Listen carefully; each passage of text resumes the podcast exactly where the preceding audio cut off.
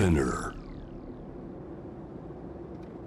J-WAVE ANA ワールドエアカレント今回は2022年7月9日放送。ゲストは自転車の洗車専門店ラバッチョの福井響さん。自転車レースに目覚めた学生時代。メカニックの修行を積みプロロードレースチームの一員として暮らした本場イタリアのお話など自転車とともにあるライフストーリー。伺いました。お楽しみください。自転車の洗車専門店。はい。それはこの国には他にあるんですか？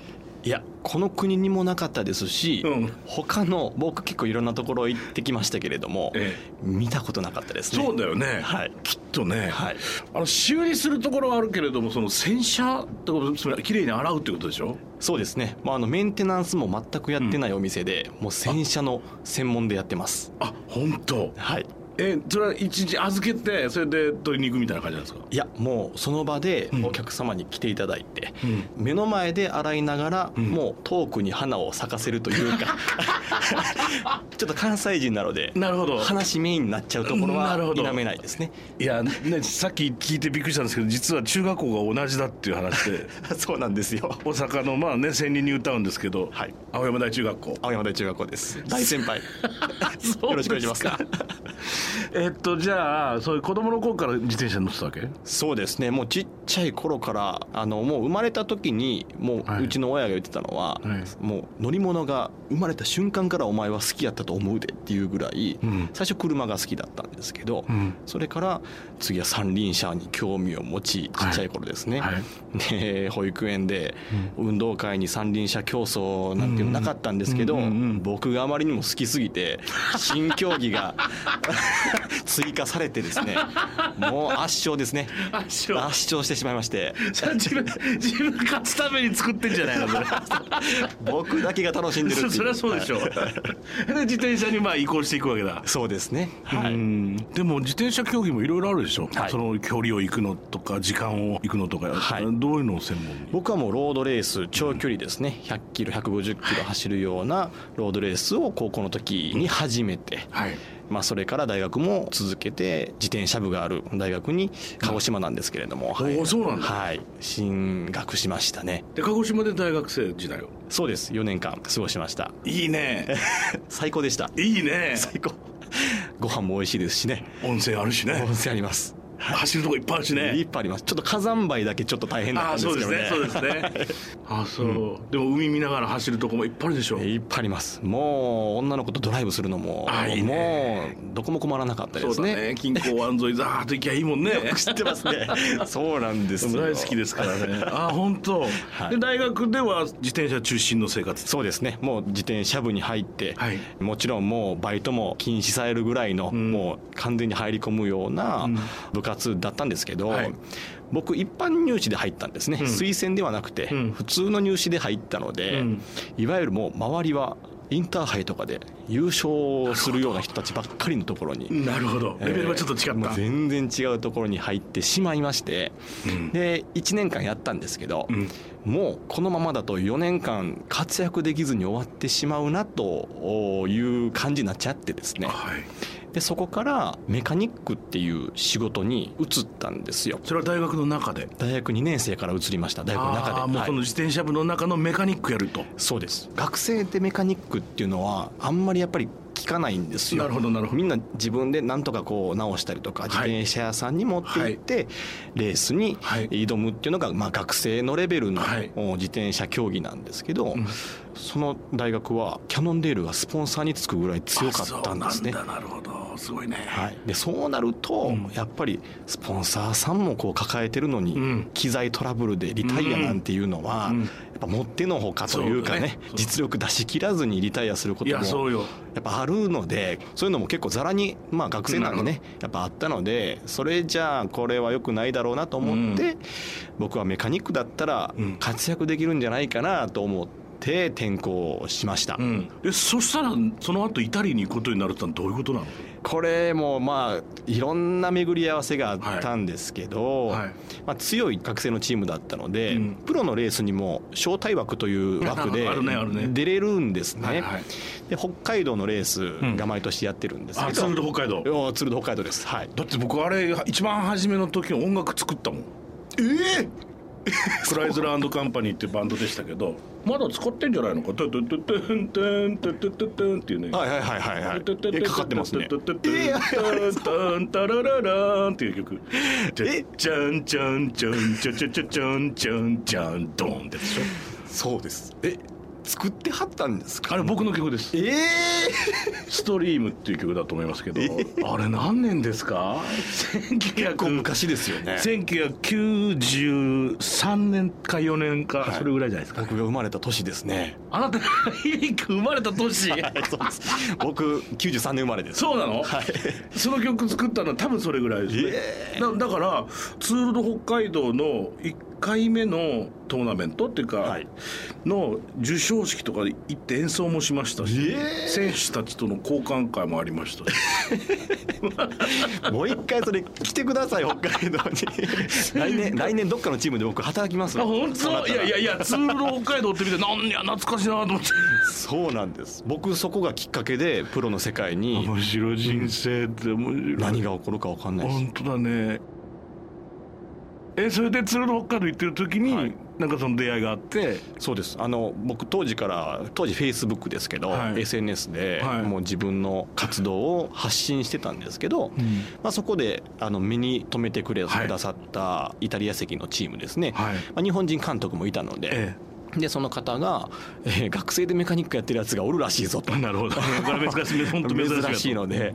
でそれで声かけてくださってですね、はい。はいでまあプロチームとしてもええ。やっぱり真っ白な僕も真っ白な状態ですから当時は真っ白な状態からこう書き込んでいく方がうん。プロの育成としてもうんスタッフの育成としてもやっぱりややりやすいというところで来てみないことイタリアに。ほ向こうも面白いぞという形でまあ最初は誘っていただいてうん。でも大学3年生の頃から研修に行き始めました。ええすごっ。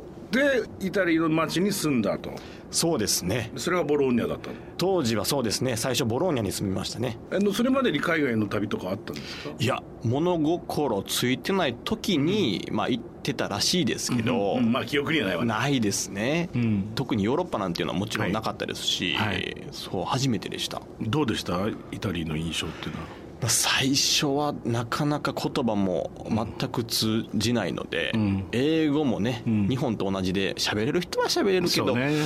基本的には喋れない方がほとんどなのでね。そうですもう何を言っても伝わらない何をねどう生活していくのかもわからない状態で放り込まれて、うん。今となっては面白い記憶ですけどまあ当時は夜ね寂しくて、泣いてしまうような日もねやっぱありましたそうだね。ね。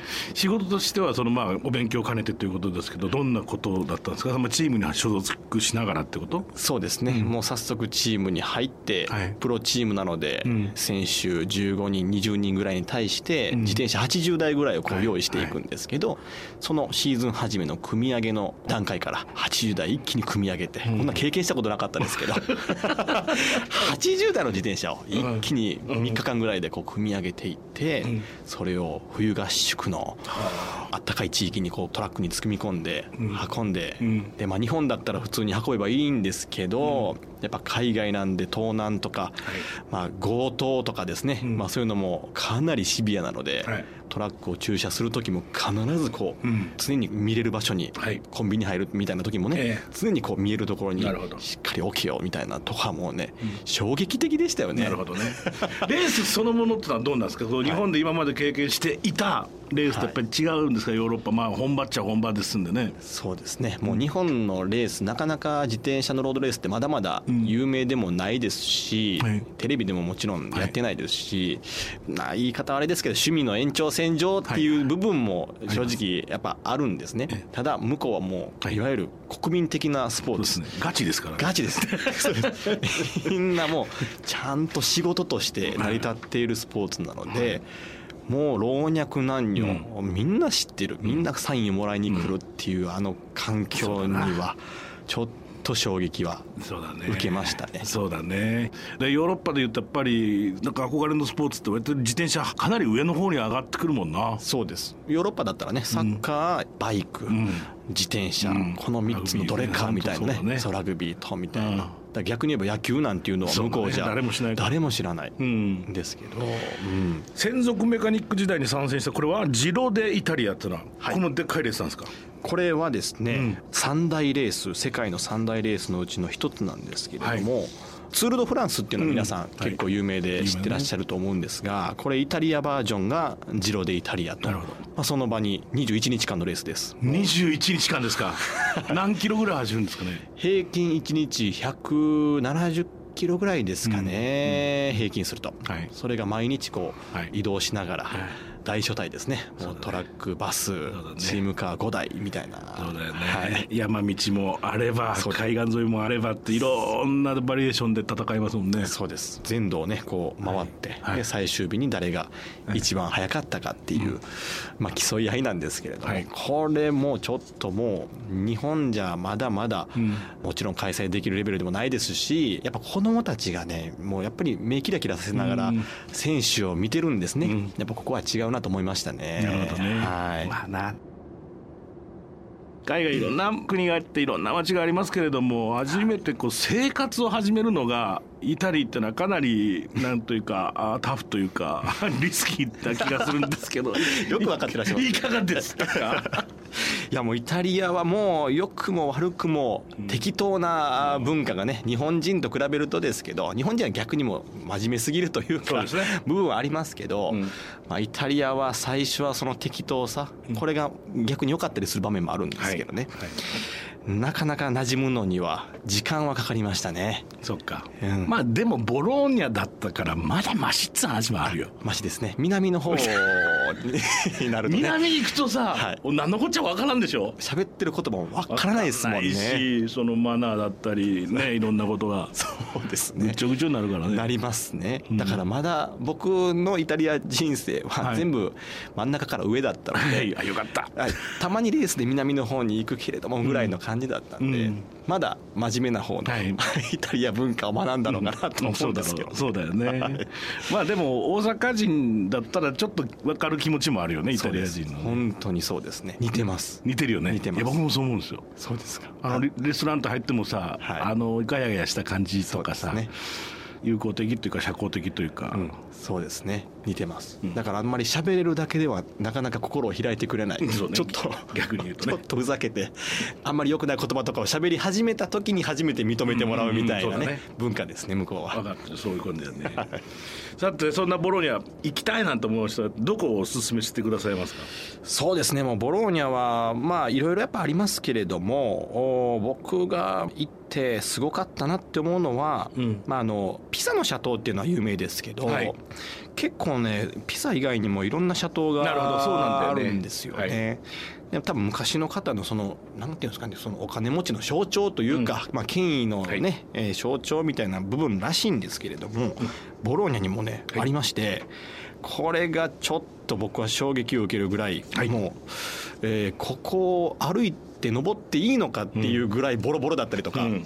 これ崩れたりする恐れは本当にないんだろうなっていう心配があるような、これがまたイタリアのいいところでもありちょっとヒヤヒヤするところでもあるんですけどは。アシネッリの塔ですね名前は。シャトーね。はい。斜塔ですね、街のど真ん中ドーンとあるやつですね。そうですうねん、あの。で上に上から登ると、はい。あのレンガ色のそう。屋根が全部バーンと街が見えるっていう。登ったことあります？はい。おおあれもうすれ違うのも大変なぐらいのそうなんですよ。細いそうなんですよ。ね階段で。そうなんですよ。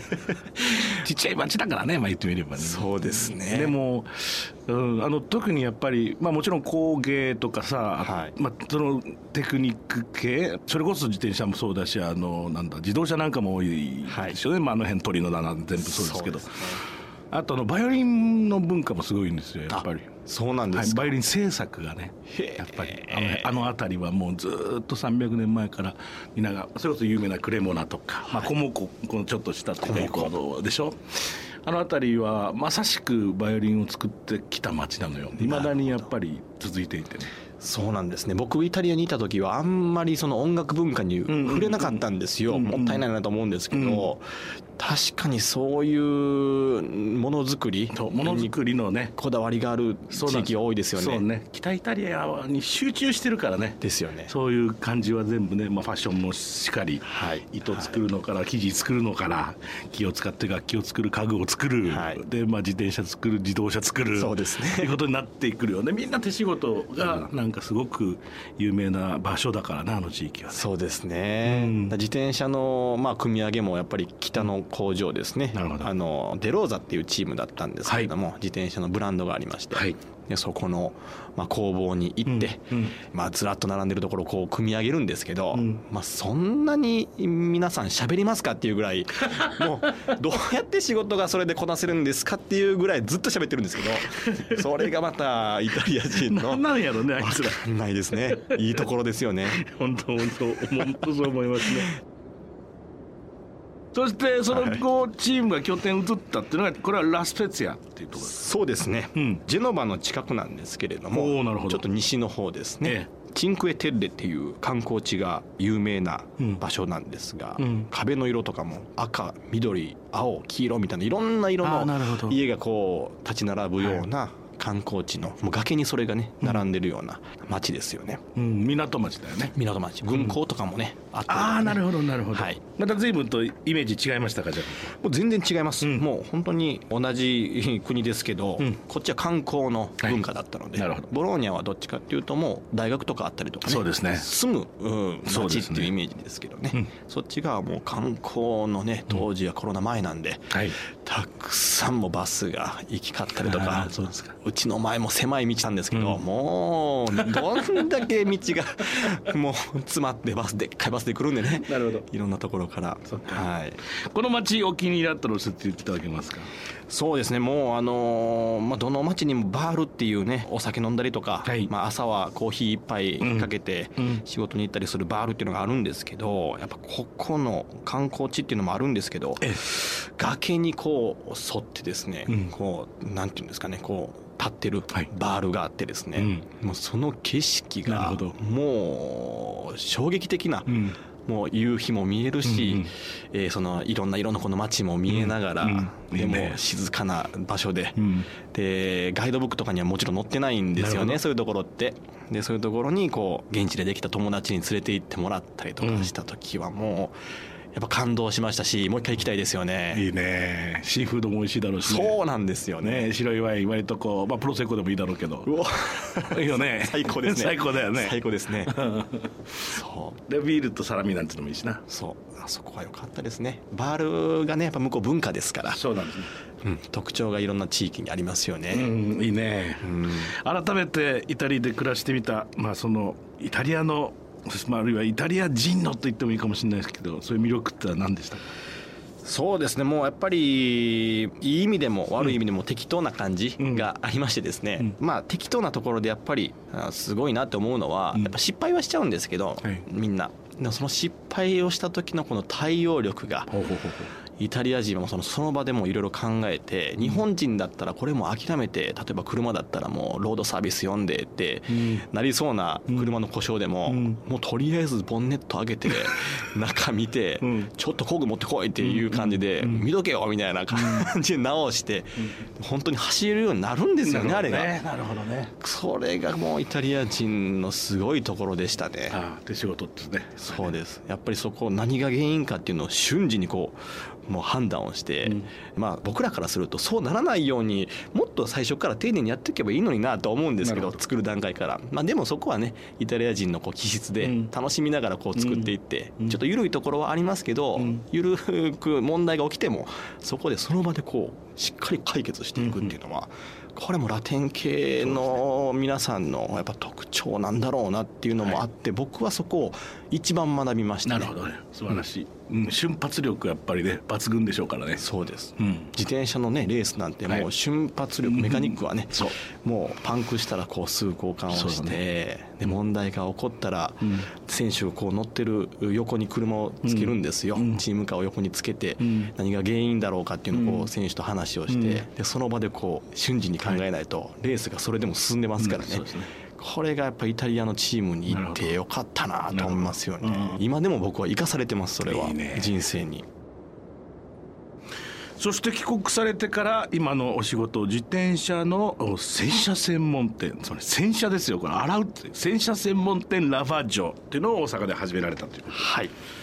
でこれは洗車洗うのにはい。特化しようって思ったのは何だったんで、まあ自転車に携わるってはそこまで分かりますよ、はい、これはですねやっぱりイタリアで経験した中でこの日本でどうやって自転車をこうもっと広めて、うん。もうプロの世界もそうですけどこうん。う発展させていけるだろうなとこういろいろ考えてた時にですね、まあ僕一人の力でうん。日本に帰ってきて何かをしたところでそんな大きなことはできないだろうとうん。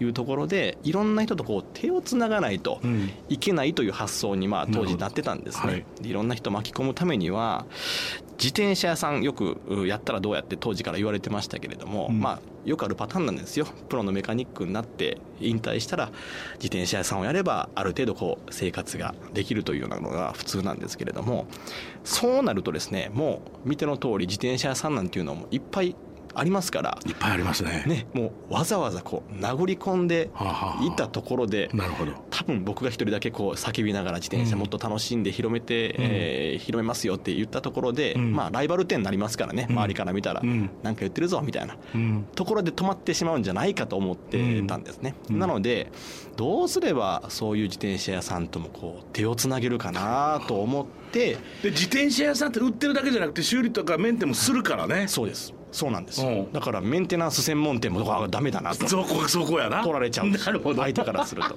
これ何かなと思って 自転車面白すぎる。そう。洗車はあんまメニューないんですよ実際に。ないね そうか。そう。面白いね。洗車だったら自転車屋さんもお嫌がらないだろうし、うん。で実際今自転車屋さんの店長さんもうん。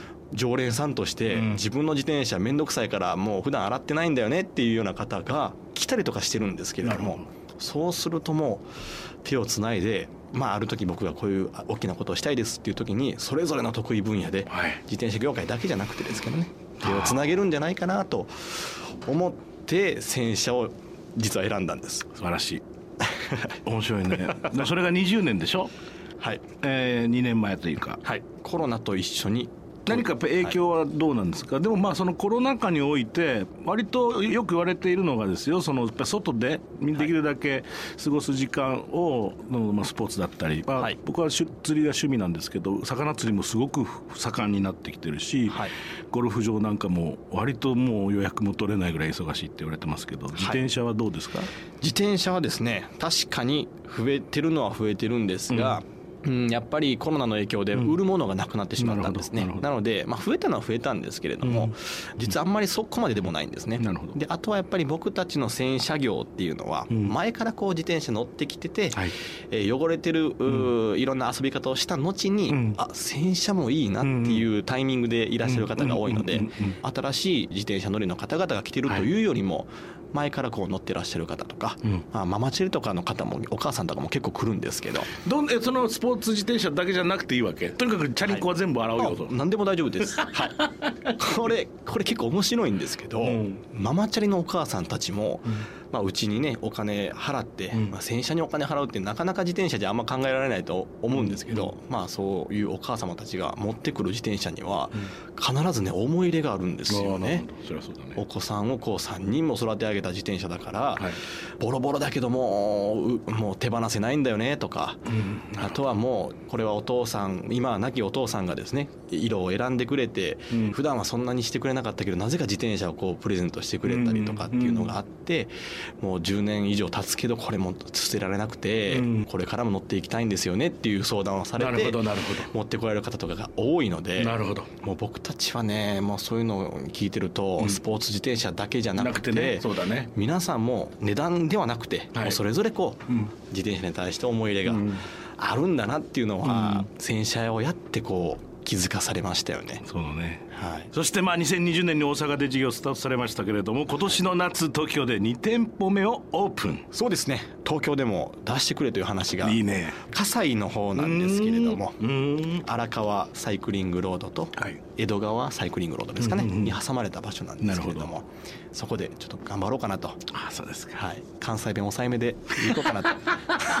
いやもうバリバリ喋ってください。さて最後にこれはあのゲストの方に必ず伺ってるんですがえー響さんにとっての旅って一体何ですか？僕にとっての旅は人生の鍵ですね。うん。そこで拾うのもよし、うん。あえてそこで置いとくのもよし、うん当時はまあその鍵を拾って自転車の洗車屋さんっていうものを拾いましたけど、はい。まあ、置いていったものもやっぱ多かったんですね、今じゃないみたいなねもっと大きなこともやりたかったけど、まずはこう一歩目踏み出すようにということで、まあ、僕は洗車の鍵をゲットしましたけど、はい。またもしかしたら次イタリアに行った時は違う鍵をまた拾って帰ってくるんじゃないかなと思ってましてなんか旅ってそんな感じなのかなと思いますね。ありがとうございました。楽しかったです。ありがとうございます ANA World Air Current